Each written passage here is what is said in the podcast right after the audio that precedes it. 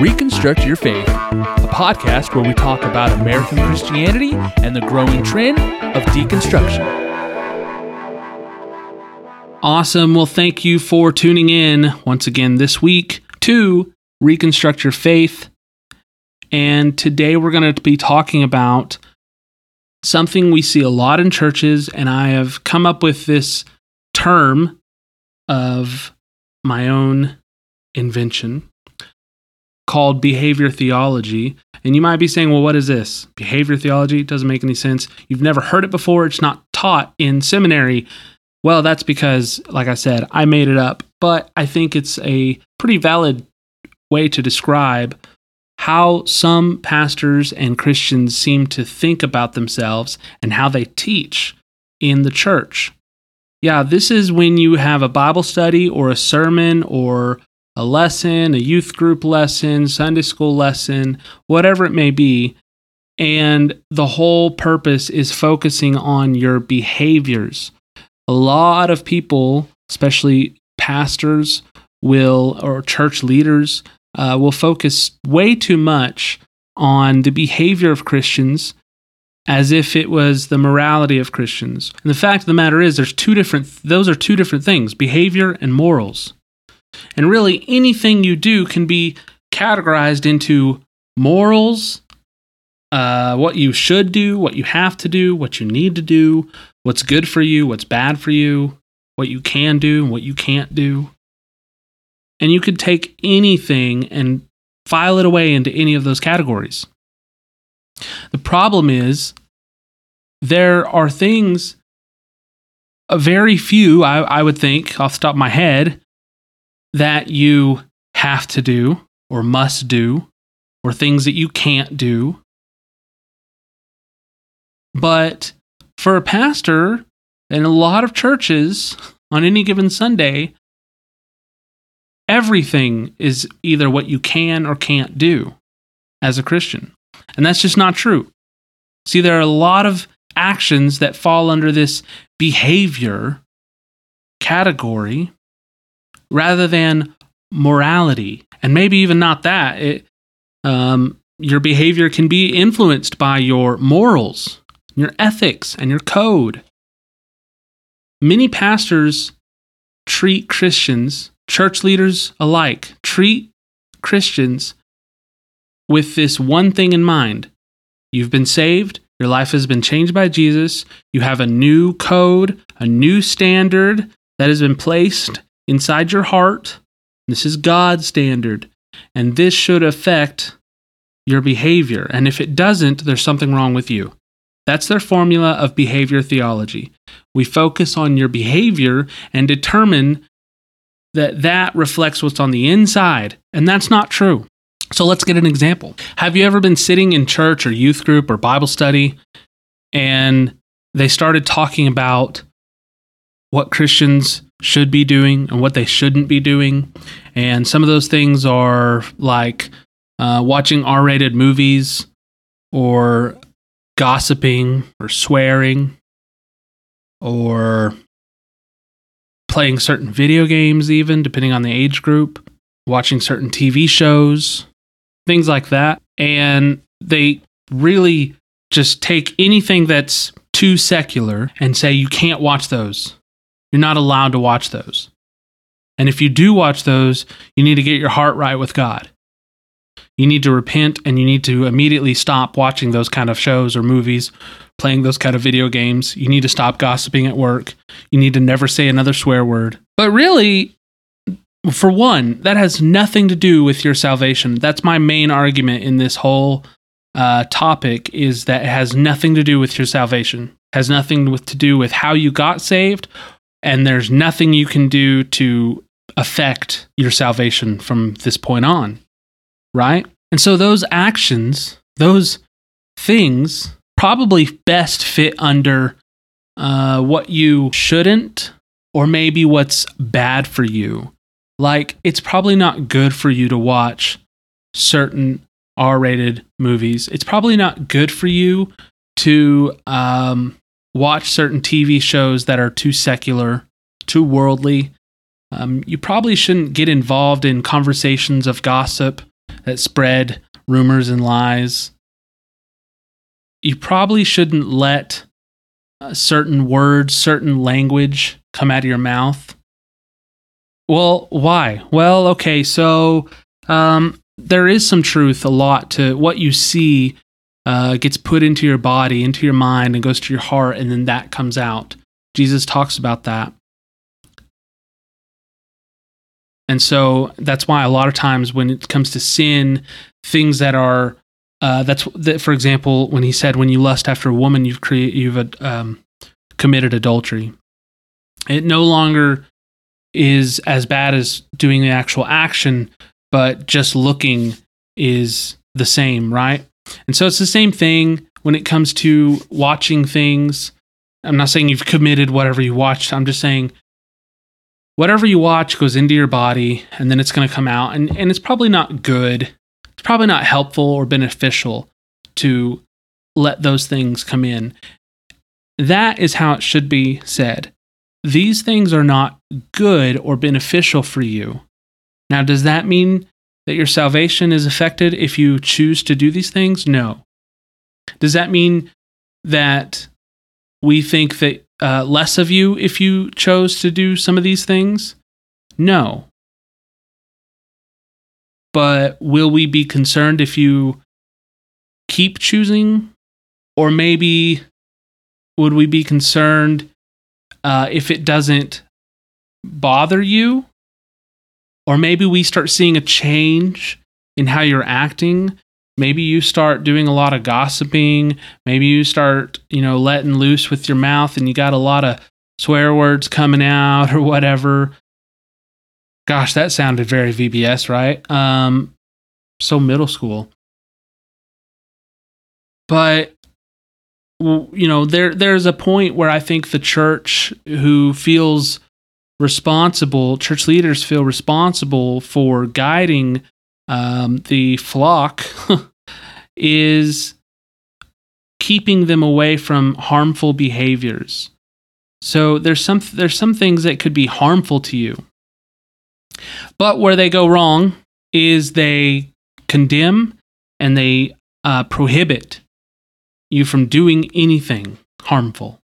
And if you do, they make you out to be the bad guy, that there's something wrong with you and you need to be rededicated, rebaptized, maybe even exorcise a demon out of you. Um, man, you're just on the headed down the wrong path, right? But there are some people who have no problem with watching TV shows that are secular. There are some people that have no problems with watching R rated movies. For example, we watch regular adult TV. That doesn't diminish anything about our relationship with God. But guess what? The church still focuses, focuses on your behavior based on the choices you make.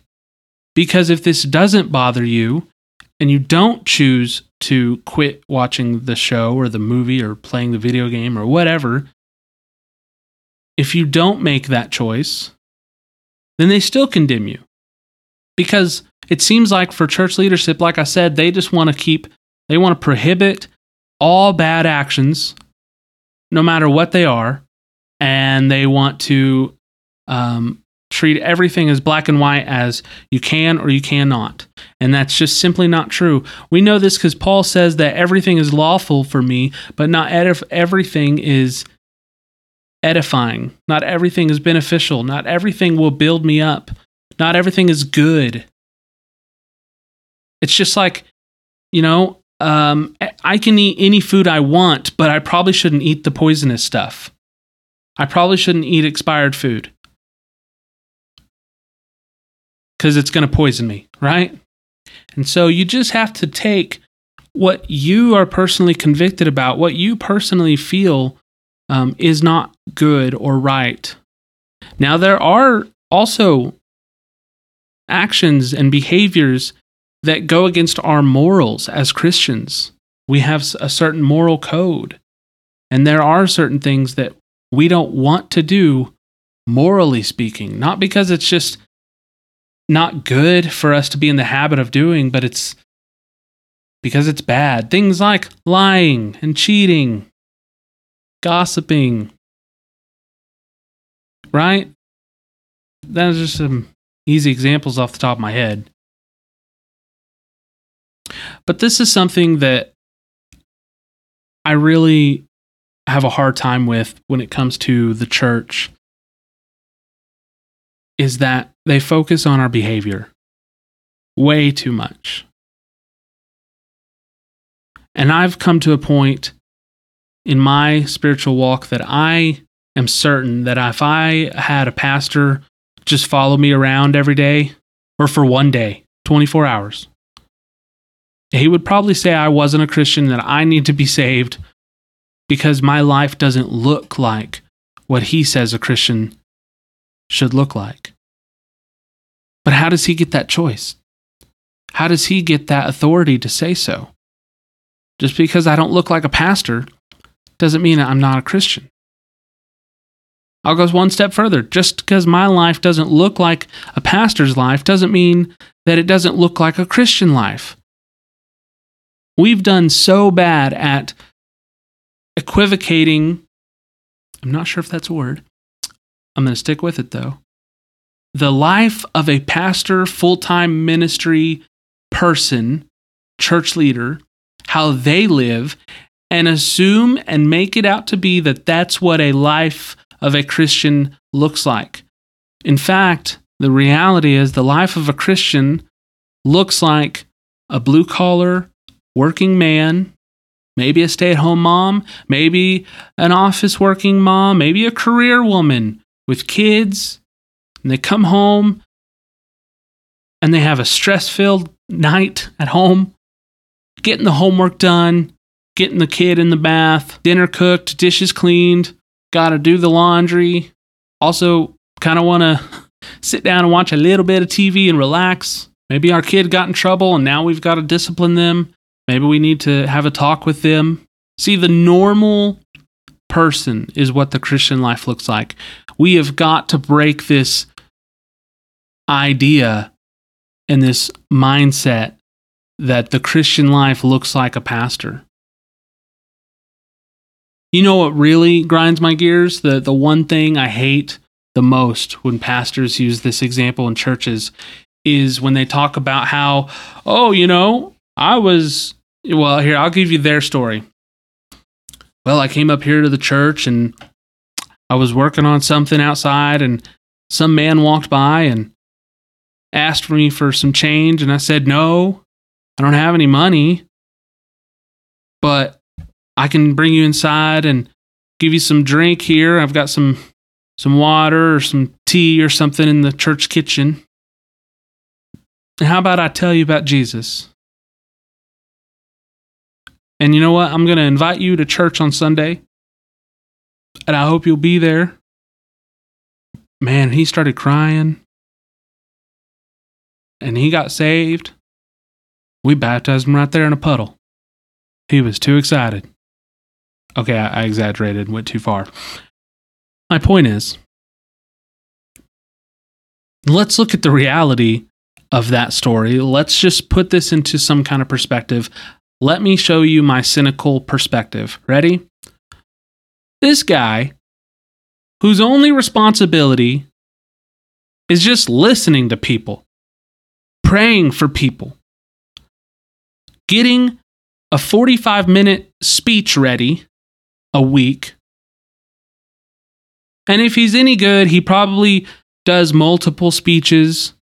I'm being cynical about sermons, bear with me probably has multiple speeches, multiple lessons, and he's probably planning in the future. And I'll give him credit for that. And he's probably dealing with some administrative uh, stuff in the office. I get it. But his workday is free to do what he wants and do what he pleases. In fact, if he spent all day out of the office talking to people about Jesus, he'd be doing his job. But that's the thing. See, pastors get this unique perspective of getting to go tell someone about Jesus and then having this persecution or maybe having this oh man I, I don't know what the lord's doing and oh god told me this and i just really felt like god was leading me to do this and i did this crazy thing i, I took out all my money in my wallet and i gave it to him just praying that he you know would would would uh, see this as a kind gesture and and see Jesus in me giving him the wallet, right? And hoping that he doesn't steal my identity. Oh man, oh man. See, the life of a pastor is carefree, and they use the writings of Paul to give them strength because they see them as Paul. But man, Paul was, I mean, Paul was traveling. He was a tent maker and he traveled to cities that were pagan and he taught Christianity. And they amazingly believed because the Lord and the Holy Spirit was working through him and they were working on the hearts of these people and they would set up a church. And then he would go to the next town and he'd write letters back to that church or whatever. He'd stay with them and help set up this established community of a church. But you, you're in an established building in a pretty free country. No one hates you. And you just get up there on Sunday morning, give your speech. Everyone loves it. They clap, they cry, they go on to their week of normal, everyday American life. While you may not make a ton of money and you may not have tons of materialistic wealth, but you still have a pretty good, really good, easy, carefree life. Sorry about that rant. But the point of that is if that's how your life is, and there's nothing wrong with it, I, am not, I'm not ranting to say that there's something wrong with it. Don't misconstrue that. I think that's great, and I think that's how a pastor's life should be because they can have hardships and they can have trials going through. Uh, to be a pastor, it's it's it's not easy to have that job, but their life is easy. The point is, of course, their life should look like that. Of course, their life should be filled with one moment to the next, God leading them to, to talk to someone and do mission work and evangelize and all kinds of stuff like that. But that doesn't mean that's what our lives look like because we have normal lives. We're not in full time ministry. And of course, they'll talk down to us and try to tell us that uh, we're all in full time ministry, and we're all on the on the front lines of the mission field. And I'm not knocking it, but I I just want to get out there that our behavior is not going to line up with the behavior of a pastor. And it shouldn't, because we're not pastors. Pastors have a higher standard ethically. Not morally, we all have the same moral code, but ethically, there's some things that they should should do that they they should work on their behavior to that it matches the morality that we all have because of their ethical codes of being a pastor. But us normal folk, the layperson, everyday Christians, your behavior does not need to be graded. You do not need to make your behavior and lifestyle match that of a pastor, match that of anyone in the Bible, or match that of anything your pastor says it should look like.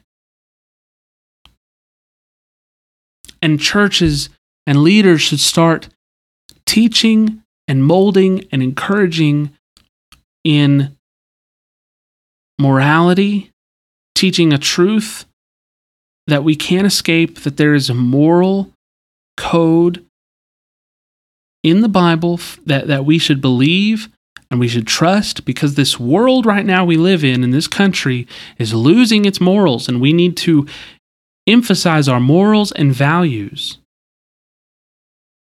And then let the people match their behaviors ever so slightly and on their own terms to their morals and values.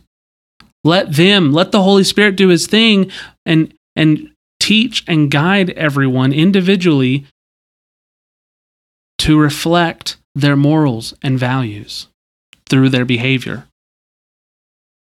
But this behavior theology of shaming the church and shaming people for how they act because they're not acting like a Christian. Well, guess what? I wasn't called to act like a Christian. I was called out of death into life to be alive and to be the Christian. I am a Christian. I am saved. I am redeemed.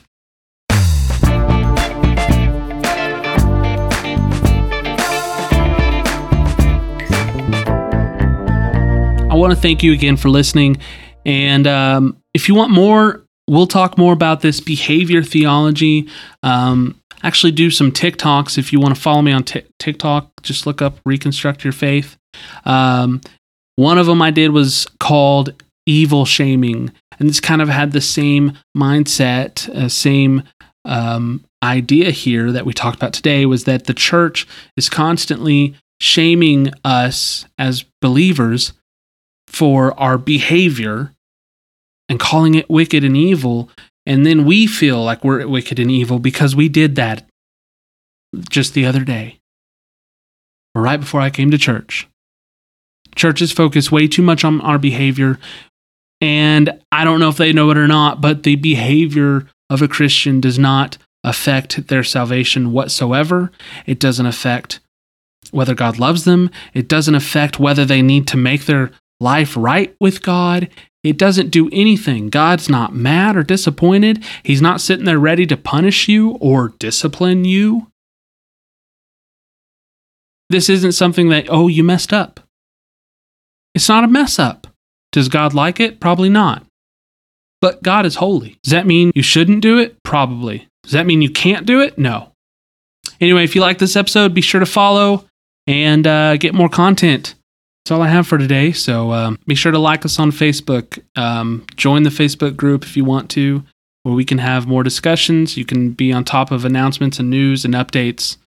And give us a rating. It'd be great. Appreciate you. And uh, yeah, see you next time. I'm out. Here's the outro.